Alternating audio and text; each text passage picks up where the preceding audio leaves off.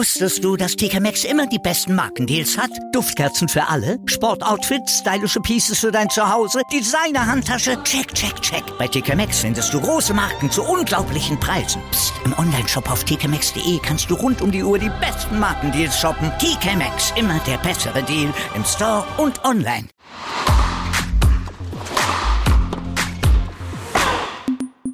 Crosscourt ist zurück mit einer neuen Folge zu den US Open und diesmal habe ich sogar einen Co-Host an der Seite, mit dem ich gemeinsam die bisherigen Geschehnisse in New York bespreche. Es ist Dennis Heinemann, der praktischerweise auch schon Podcast-Erfahrung mitbringt. Aber stell dich doch am besten selbst ein bisschen vor. Stefan, grüß dich. Äh, allerbeste, schöne, sonnige Grüße aus dem Norden, aus Bremen. Ich bin Dennis, ich bin äh, 32 Jahre alt und ich freue mich, dass ich jetzt hier beim Crosscourt mitmachen darf. Hast gerade schon gesagt, so ein bisschen Podcast-Erfahrung, ja, auch gerne schon mal so ein bisschen im sportlichen Bereich. Tennis ist auch schon dabei gewesen, habe jetzt vor kurzem mit Misha Zverev mal gesprochen oder auch mit einem Matthias Stach oder Elmar Paulke, der ist ja hier bei Sport 1 auch total bekannt. Und ja, US Open gehen los. Ich habe richtig Bock, mir das alles anzugucken und äh, freue mich, dass wir jetzt mal eine halbe Stunde drüber quatschen können, was bislang so passiert ist. Das ist doch perfekt. Dann lass uns direkt reinstarten. Äh, und zwar ganz frisch auch mit den Eindrücken von Alexander Zverev, der eben gespielt hat und wir das jetzt wirklich unmittelbar danach aufzeichnen, um da möglichst aktuell zu bleiben. Ähm, lass uns doch mal einfach ganz allgemein anfangen. Wie hat dir sein Auftritt gegen Sam Querrey eben gefallen? Ja, so möchte man eigentlich in so ein Grand Slam-Turnier eigentlich starten, oder? Denke ich mal. Das war ein richtig guter Auftritt aus äh, meiner Perspektive von, von Sascha Zverev. Ist halt schön, wenn man da dann ankommt und sich so sehr erstmal auf seinen äh, Aufschlag verlassen kann. Also er hat ja wirklich richtig gut serviert. Sehr hohe ähm, Quote beim ersten Aufschlag. Äh, einige Asse auch dabei gewesen, aber auch sonst. Es lief ja es lief insgesamt gut und es ist ja auch nicht so leicht, ne? Dann kommst du gegen Sam Querrey, der kann selbst unglaublich gut servieren. So, erste Runde, hast natürlich auch ein bisschen Druck, bist der Favorit. Aber das dann so zu lösen in drei Sätzen, also aus meiner Sicht war das ein richtig, richtig guter Start. Das hätte auch schwieriger laufen können. Was sagst du? Ja, ich, ich sehe es ähnlich wie du, souveräner Auftritt. Ähm wenn man es kurz mal nicht aus der deutschen Brille betrachtet, muss man schon auch sagen, ähm, besonders schön war es jetzt nicht anzuschauen. Ähm, das lag aber vor allem natürlich an Curry. Das war die einzige Chance für den, eben äh, die Ballwechsel kurz zu halten und auf alles drauf zu hauen, was gelb und rund aussieht. Ähm, Zverev kam dann auch nicht so richtig in den Rhythmus, weil er bekam ja keinen von Query, deswegen war der erste Satz ein bisschen zäh, aber es war, ich fand schon so ein bisschen wie so ein Champion. Also ich habe das bestimmt schon hundertmal von Federer, Nadal und Djokovic gesehen die haben auch so ein bisschen Mühe, so bei starken Ausschlägern reinzukommen. Und wenn es dann 4-4, 5-4 ist, wenn der Druck da ist, dann legen sie einen Zahn zu, dann, dann, dann schlagen sie zu.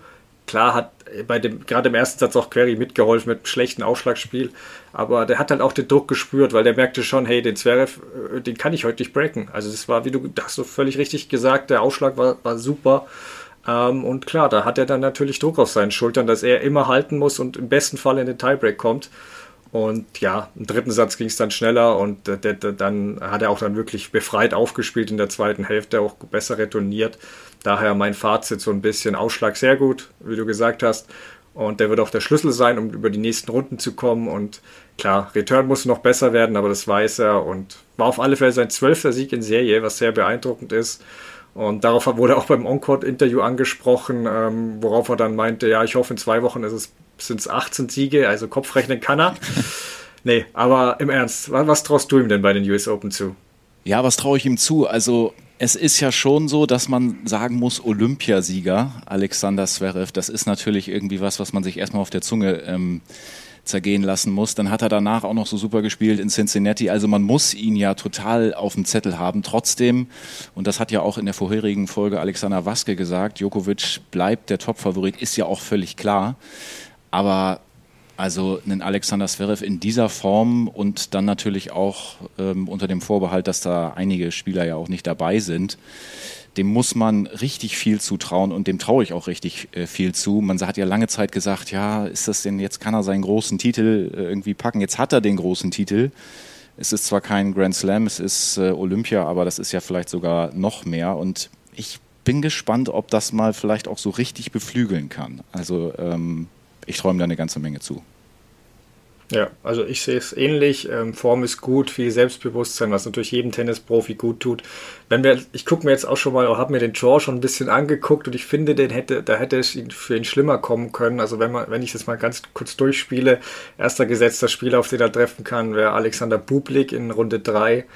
ich liebe es, Publikpartien zu sehen, weil der ist wirklich noch verrückter als Morphis und Kyrgios und ich weiß nicht, in Eastbourne hat er mal siebenmal von unten aufgeschlagen, einfach nur aus dem einfachen Grund, er wollte es so lange probieren, bis er einen Punkt holt. Das ist also stark. ist völlig verrückt, aber ähm, und Zverev hat gegen den übrigens auch im März dieses Jahr schon verloren, aber damals war er halt auch verunsichert, deswegen, wenn Zverev da Selbstbewusstsein hat, falls Publik überhaupt Runde 3 erreicht, glaube ich, sollte das doch machbar sein. Klar, Sinne im Achtelfinale wäre ein Härtetest, wenn es dazu kommt, aber auch da sehe ich Zverev vorn und auch im Viertelfinale, ich meine, da könnte Katschanov, den er bei, im Olympiafinale bei, äh, bekannterweise geschlagen hat, Karenio Busta, Shapovalov oder eben sogar Aufschlagriese Opelka. Alles gute Spieler, aber eigentlich, da ist Zverev ohne Frage der beste Spieler. Deswegen, ich schiele, ich weiß, es ist weit vorausgeblickt, schon so ein bisschen aufs Halbfinale. Da käme dann, wenn alles normal läuft, Djokovic und ähm, weiter gucke ich auch nicht, weil Djokovic, wenn du den besiegst, ist eh alles drin. Aber ja, es, ich, ich finde es auch, was vielleicht für einige überraschend ist, äh, gar nicht so schlecht, dass Djokovic bereits im Halbfinale auf Djoko, äh, dass Zverev bereits im Halbfinale auf Djokovic treffen könnte, nicht im Finale. Weil klar, man weiß nicht, wie, der, wie dieser Druck jetzt auf den historischen Grand Slam Djokovic zusetzt, aber wenn man so an Zverevs letztes Grand Slam Finale denkt in New York letztes Jahr, klar hat er jetzt ein bisschen gelernt daraus, aber ich würde Zverev ungern gegen Djokovic im Finale sehen. Also selbst wenn er da zwei Sätze führt, Djokovic weiß, was er da machen muss. Deswegen, ich finde es besser, dass es im Halbfinale zu dem Duell gegebenenfalls kommt. Ähm, aber wenn wir so bei Djokovic sind, dann gerne auch, lass uns da gerne auch dabei bleiben. Also wie gesagt, für mich ist er auch der Top-Favorit, aber nicht ganz so deutlich wie in Wimbledon. Also äh, da würde ich mal abwarten, wie, wie, wie er wirklich so auch reinkommt und wie der Druck, was der Druck mit ihm macht. Wie, wie siehst du seine Jagd nach dem historischen Grenzle? Also ich muss ganz ehrlich sagen, dass ich auch schon vor den Olympischen Spielen gedacht habe, als ich gehört habe, dass er dabei ist, dass er sich das auf jeden Fall holen wird, weil er ist ja so dieser Typ, der dann den Rekord auch unbedingt möchte. Und da habe ich gedacht, okay, er fliegt jetzt nach Tokio, er wird das packen, dann hat er es nicht gepackt. Ähm, das ist ja auch so eine Parallele jetzt, dieses Halbfinale, du hast das gerade angesprochen, dass es jetzt wieder das Halbfinale ist bei den US Open, wenn es denn soweit kommt. Wir sind da natürlich jetzt auch so ein bisschen verwöhnt und sagen immer schon, ja, Zverev, der wird sich da wahrscheinlich wiederfinden. Das ist ja auch nicht selbstverständlich. Aber gerade weil das jetzt dann bei den Olympischen Spielen nicht geklappt hat, bin ich mir eigentlich fast noch sicherer, dass er das äh, jetzt bei den US Open unbedingt packen will und wahrscheinlich auch packen wird. Ich sage nochmal ganz klar, Zverev kann das hinkriegen, aber diese Chance jetzt, diesen Grand Slam zu holen für Novak Djokovic, äh, nachdem das jetzt in Tokio dann eben dann doch nicht so geklappt hat, ich kann mir irgendwie nicht vorstellen, dass er sich die nehmen lässt. Er wird da von Anfang an so richtig präsent sein, zumindest glaube ich das. Und ähm, ja, wenn es dann wirklich zu diesem Halbfinale kommt, äh, ja, dann ist es entweder die riesengroße Möglichkeit für Zverev, da die Tür zum Finale aufzumachen, ähm, oder Djokovic packt es dann vielleicht doch. Wie siehst du das? Ja, also ich sehe das ähnlich. Ähm, wie gesagt, das Halb ist jetzt schon weit gedacht. Wir können dann wahrscheinlich nächste Woche nochmal drüber sprechen, wenn das Halbfinale tatsächlich so kommt.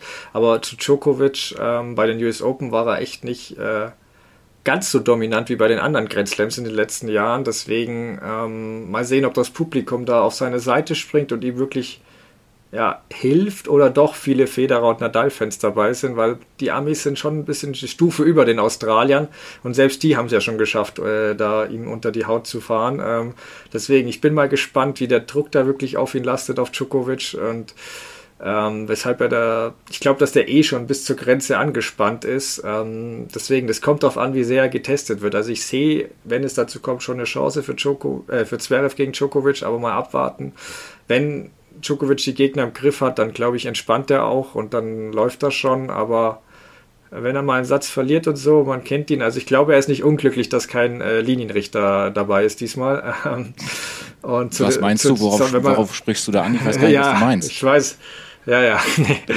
Nein, ich glaube, ich glaube, er hat auch daraus gelernt, aber er weiß selbst und sagt ja auch selbst, dass er diese Emotionen, er kann sie nicht immer kontrollieren. Deswegen so ein, so ein Outburst, so ein Ausbruch kann immer wieder passieren, das weiß er auch.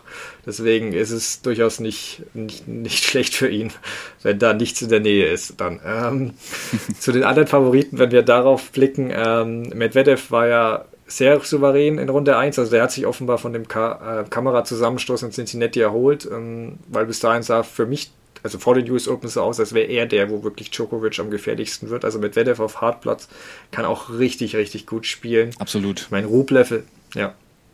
Rublev ist auch noch so ein Kandidat, ähm, der hat jetzt den Aufschlag Riesen Karlovic, der mit 42 Jahren noch im Feld war, was auch eine coole Story ist, besiegt.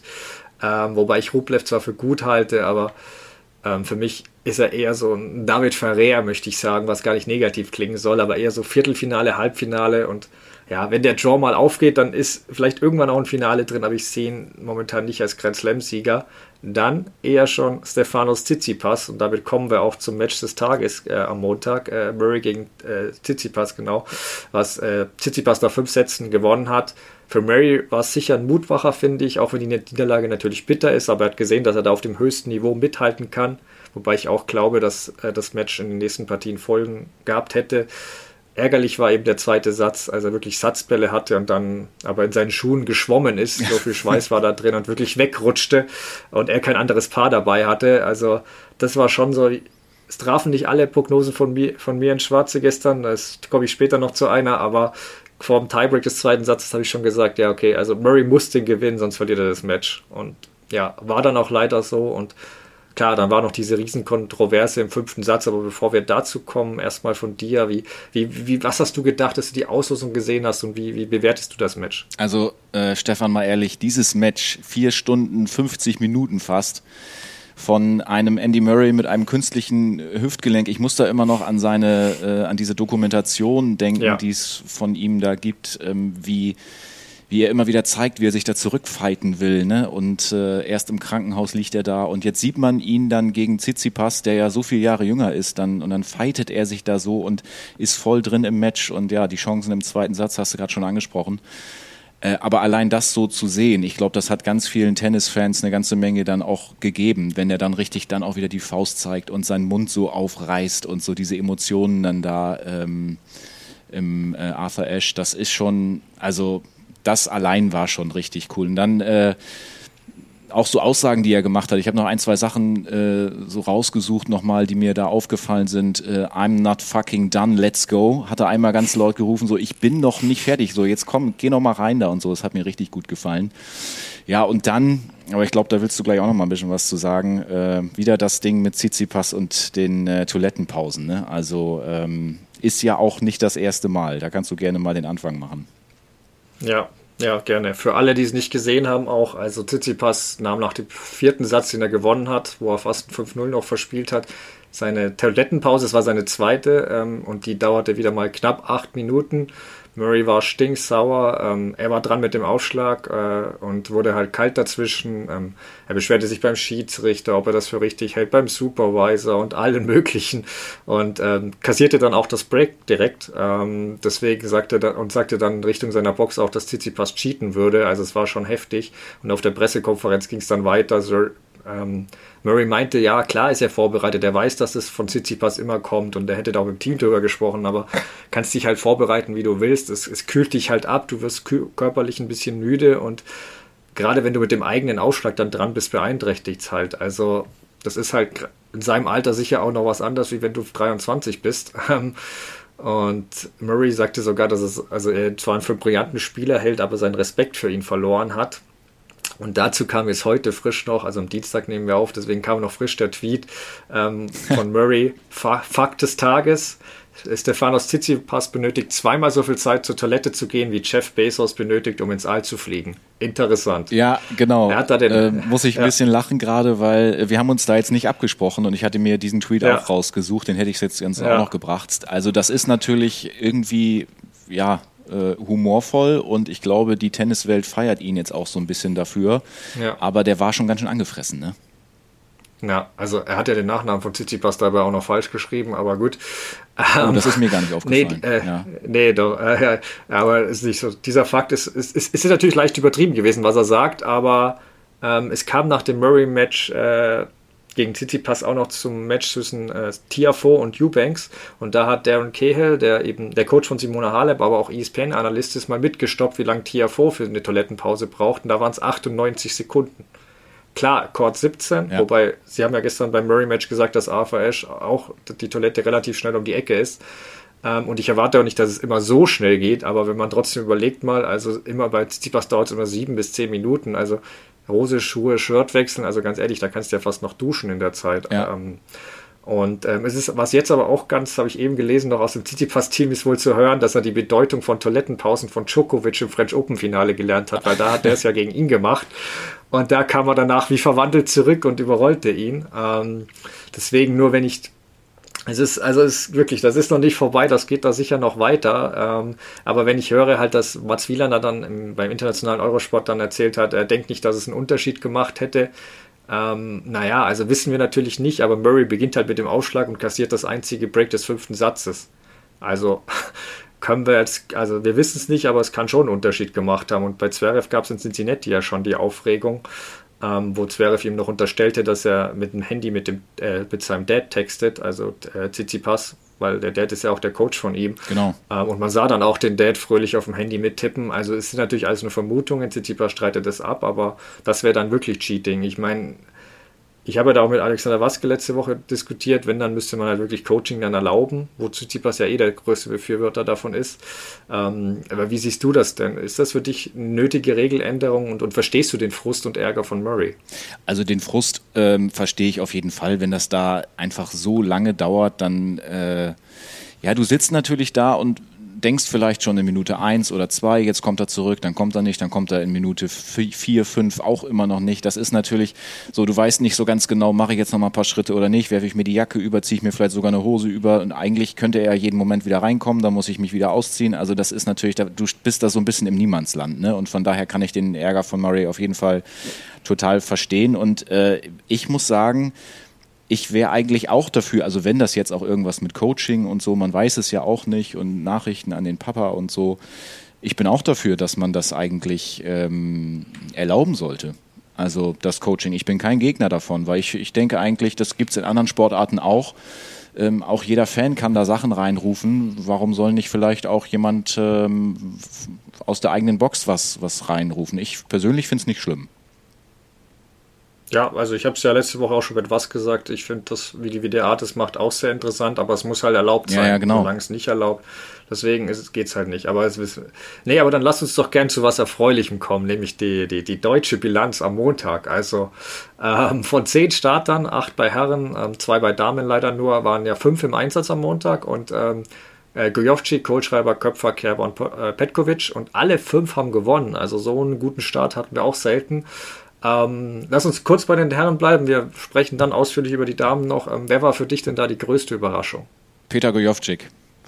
Also das ja. war natürlich gegen Ugo äh, Umbert, da, das war wirklich richtig schön. Vor allen Dingen auch äh, das Interview, was er danach dann gegeben hat. Also er hat ja in fünf Sätzen gewonnen und äh, war ja schon auf dem Papier Außenseiter, das muss man ja sagen ähm, hat danach ein ganz tolles On-Court-Interview gegeben, wo er seinen Emotionen und seinen Gedanken auch freien Lauf gelassen hat und auch sowas gesagt hat wie, das war einfach geil und jetzt steht er hier äh, in der zweiten Runde.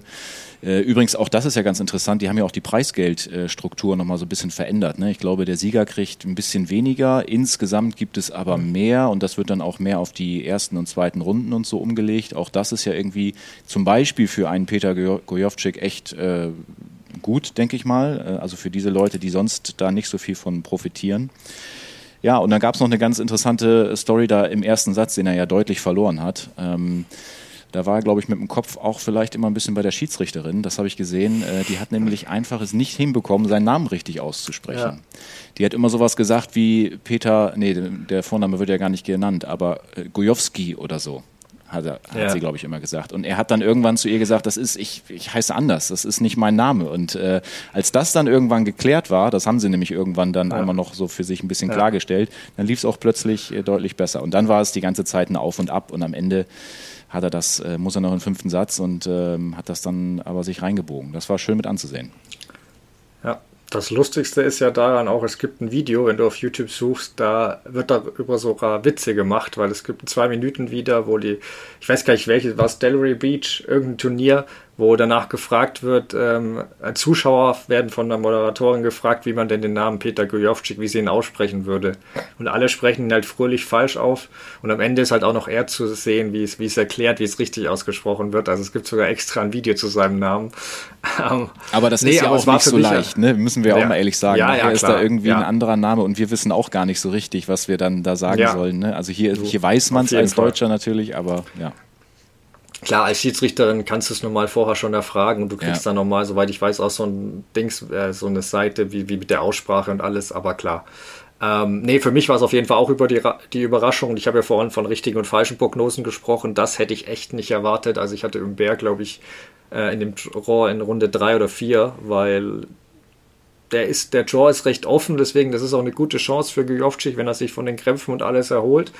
Also da bin ich echt gespannt. Ähm, Köpfer hat mich auch sehr gefreut, aber ehrlich gesagt habe ich erwartet. Also ich hoffe, er sieht es als Kompliment. Ähm, deswegen jetzt das Rematch mit Medvedev äh, von den US Open 2019. Da bin ich auch sehr gespannt. Das ist, glaube ich, auf jeden Fall was, was man sich angucken sollte. Meine Überraschung des Tages aus deutscher Sicht ist aber Philipp Kohlschreiber. Ja. Ähm, klar, kann man jetzt sagen, vielleicht bin ich parteiisch, weil wir beide aus Augsburg äh, sind.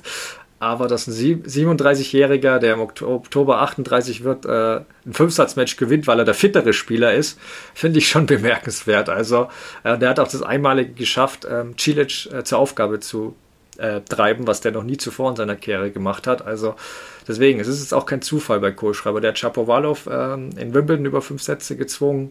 Äh, French Open hat er Runde 3 erreicht. Also das, ich finde das schon bewundernswert, was der jetzt noch wirklich da in, auf seinen alten Tagen sozusagen da veranstaltet. Spätsommer, passend zur ähm, Jahreszeit. Ja, absolut. Nee, aber dann äh, lass uns doch gern zu den Damen kommen. Die waren ja auch erfreulich, wenn auch das ein bisschen auf der Kippe stand. Darf ich noch eine ähm, Sache sagen? Ja, gerne. Fällt mir gerade noch ein, weil wir gerade noch so übers Alter gesprochen haben. Es passt hier einfach gut hin. Feliciano Lopez wird bald ja. 40 Jahre alt und da habe ich auch noch einen schönen Fact mhm. äh, gelesen. Ja. Der hat 78 Grand äh, Slams in Folge gespielt seit den French Open 2002. Das muss man sich mal vorstellen, ohne irgendwo abzusagen. Das möchte ich einfach nur noch mal mit reingeben. 78 in Folge, das ist eine ganze Menge, würde ich sagen. Jetzt können wir sehr gerne zu den Damen kommen. Ja, das ist sehr beeindruckend von Lopez, vor allem der ist ja auch nebenbei noch schon seit 2019 Turnierdirektor in Madrid, also der hat einiges zu tun, auch abseits des Spielens und Trainierens. Ähm, aber zu den deutschen Damen, ähm, Petkovic fand ich sehr stark, also das in zwei Sätzen so durchzuziehen, Respekt, die ist jetzt wirklich auch, wenn wir schon bei Spätsommer sind, das trifft auf sie auch zu, die hat in den letzten Wochen auch echt gute Form gezeigt. Ähm, jetzt gegen Muguruza ein schönes Bonusmatch für sie eigentlich, wo sie nochmal zeigen kann, was sie drauf hat. Ähm, glaube jetzt nicht an den Sieg, aber vielleicht kann sie sie ein bisschen ärgern. Ähm, ich hoffe nur wirklich, dass es nicht das letzte Grand Slam-Match von Petkovic wird, weil da schwebt ja immer noch dieses Karriereende so ein bisschen über allen äh, so am Jahresende was droht. Ja. Aber wenn ich es richtig gesehen hat, hat sie gegen Muguruza noch nie verloren ja, es ändert an meiner Prognose nichts, aber es ist eine schöne Statistik. Ich, ho ich, hoffe, das wissen beide, vor allem Mugarusa, und dass sie deswegen ein bisschen ja. verkopft ist. Ich muss auch ähm. dazu sagen, das war 2012, 14 und 16. Es ist also auch schon ein Moment her, aber es ja. ist trotzdem interessant, finde ich. Nee, das ist auf jeden Fall. Also klar, so eine Bilanz kann schon einem helfen. Auch dass, wenn man das Gefühl hat, auch man liegt, man liegt, also eine Gegnerin liegt einem oder eben, dass die andere das Gefühl hat, hm, die liegt mir gar nicht. Also ich, ich würde ein Dreisatzmatch nicht ausschließen. Muguruza war in Runde 1 gegen Vekic auch nicht sonderlich souverän. Also lass uns mal gucken, ähm, was passiert. Aber zu Kerber, puh, ja, gut gekämpft. Ähm, ehrlicherweise aber auch ein bisschen Schwein gehabt, weil Jastremska hat am Ende auch wirklich Nerven gezeigt beim eigenen Aufschlag, als er zum Match ausservierte. Also war zu erwarten, dass es unangenehm werden wird. Äh, Jastremka hat wirklich unglaubliche Power und äh, vor ihrer Dopingsperre, die ist ja inzwischen aufgehoben und äh, da sie von einer bewussten Doping-Einnahme freigesprochen wurde, aber jedenfalls vor der Sperre, ich hatte die wirklich ähm, getippt als Durchstarterin 2021, weil ich halt an sich viel von ihr, okay. aber jetzt fehlt ihr natürlich selbst jegliches Selbstbewusstsein, Matchpraxis, jegliche Konstanz. Ähm, und es war dann auch zu sehen am Ende. Also ich hätte, ich hätte es schon vorher erwartet, aber am Ende hat sie dann doch ein bisschen so die Nerven, Nervenflatter ein bisschen gekriegt. Und die jetzige Kerber, die Kerber vom Anfang des Jahres, äh, zu Beginn des Jahres jetzt wahrscheinlich noch verloren, aber die jetzige Kerber beißt und bleibt wirklich dran. Das hat Cincinnati schon bewiesen.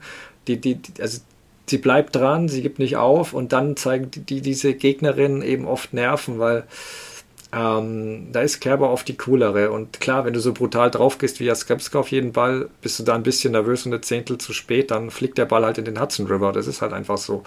Ähm, aber für Kerber zählt jetzt einfach, finde ich, durchgekommen zu sein. Und ich weiß nicht, wie, was traust du ihr jetzt noch zu?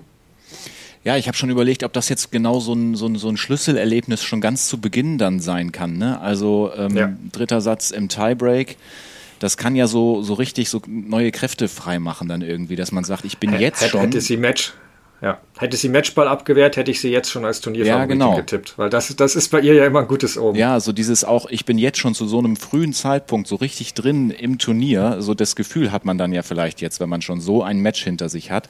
Gut, jetzt trifft sie auf Kalinina und äh, gegen die hat sie ja bei den French Open in der ersten Runde verloren. Aber das wird wahrscheinlich äh, ja, einfach jetzt ein ganz anderes Match, anderes nicht nur Match. wegen, des, wegen ja. des Untergrundes, sondern ich, also so nach diesem Verlauf. Ich kann mir Auch. nicht vorstellen, da war sie ja relativ chancenlos in Paris in der ersten ja, Runde. Aber.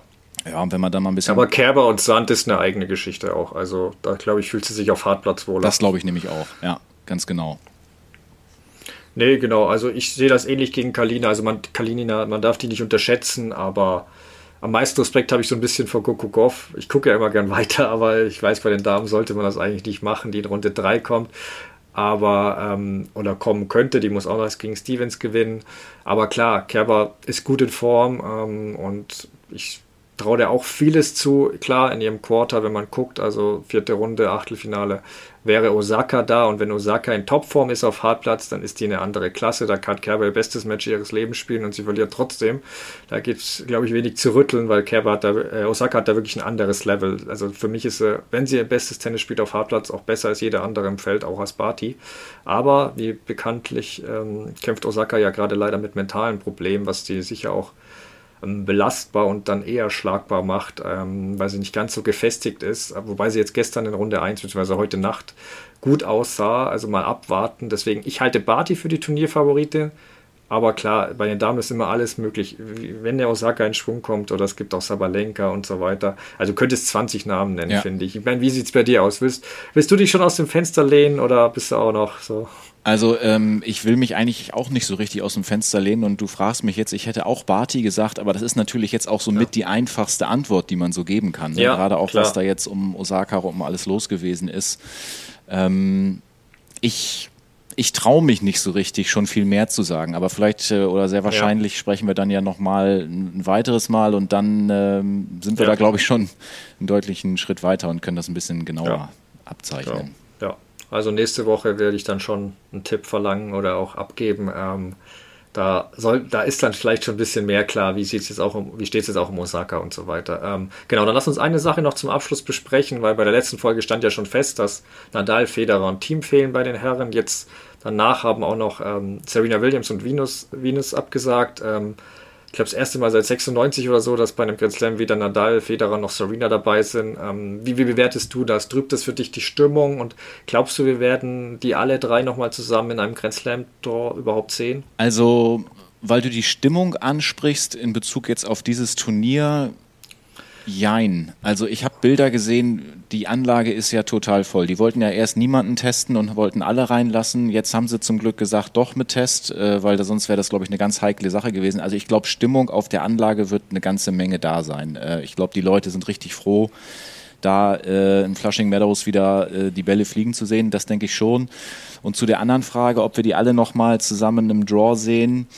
Ähm, also es ist so schwer zu sagen, ne? Das Knie von Federer, der Fuß von Nadal, ähm, also alle werden mit Sicherheit versuchen, selbst wenn es Richtung irgendwie Verabschiedung geht, auch bei den großen Turnieren nochmal Tschüss zu sagen. Jetzt im schlechtesten Fall. Ne? Also ob sie jetzt wirklich nochmal, ja, so Nadal vielleicht sagt, ich, ich gehe jetzt nochmal in Paris irgendwie voll drauf, das ist mein Fokus, ähm, das dann am ehesten.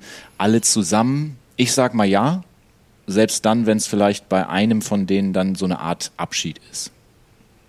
Das ist sehr optimistisch. Ich hoffe, du hast recht. Ich würde, ich würde dagegen halten, dass alle drei zumindest zusammen sind, aber ich hoffe, dass wir alle drei nochmal sehen.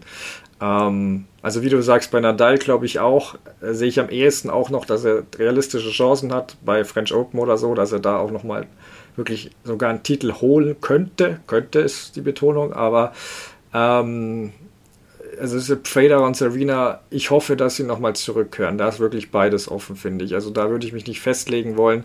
Serena holt sich inzwischen deutlich langsamer als früher. Ähm, klar, eventuell findet sie nochmal die Form und greift in Australien nochmal an. Ich glaube, Roger ist Australien eh kein Thema. Da ist wirklich Wimbledon nochmal als letztes Ziel. Ähm, aber ja, wird man, wird man sehen, ob, ob da wirklich nochmal, also alle drei gleichzeitig würde mich wundern. Ich glaube, die verteilen sich irgendwie, aber mal gucken. Jeder auf seinen Lieblingsgrenzslam nochmal. Ähm, genau. Ähm, aber ja, lass uns erstmal über die, um die US Open kümmern, weil die sind ja auch sehr spannend, auch ohne die drei und wenn wir sie schmerzlich verwissen natürlich. Äh, wir melden uns dann nächste Woche wieder. Ähm, ich kann jetzt noch gar nicht sagen, ob wir da noch einen Gast haben oder wer noch dabei ist, aber hat mir auf jeden Fall sehr viel Spaß gemacht, Dennis, heute. Ähm, danke für deine Unterstützung. Ähm, ja, und dann wünsche ich allen noch eine schöne Tenniswoche. Bis dann. Ciao.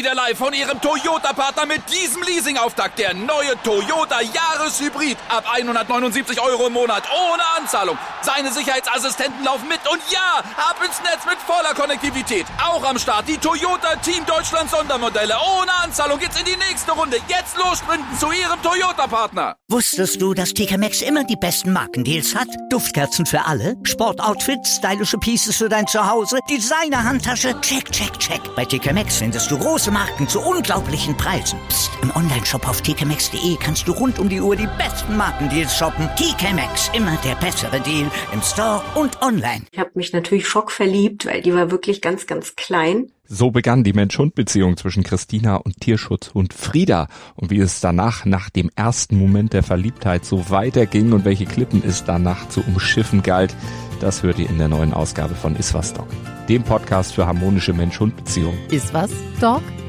Mit Malte Asmus. Überall, wo es Podcasts gibt.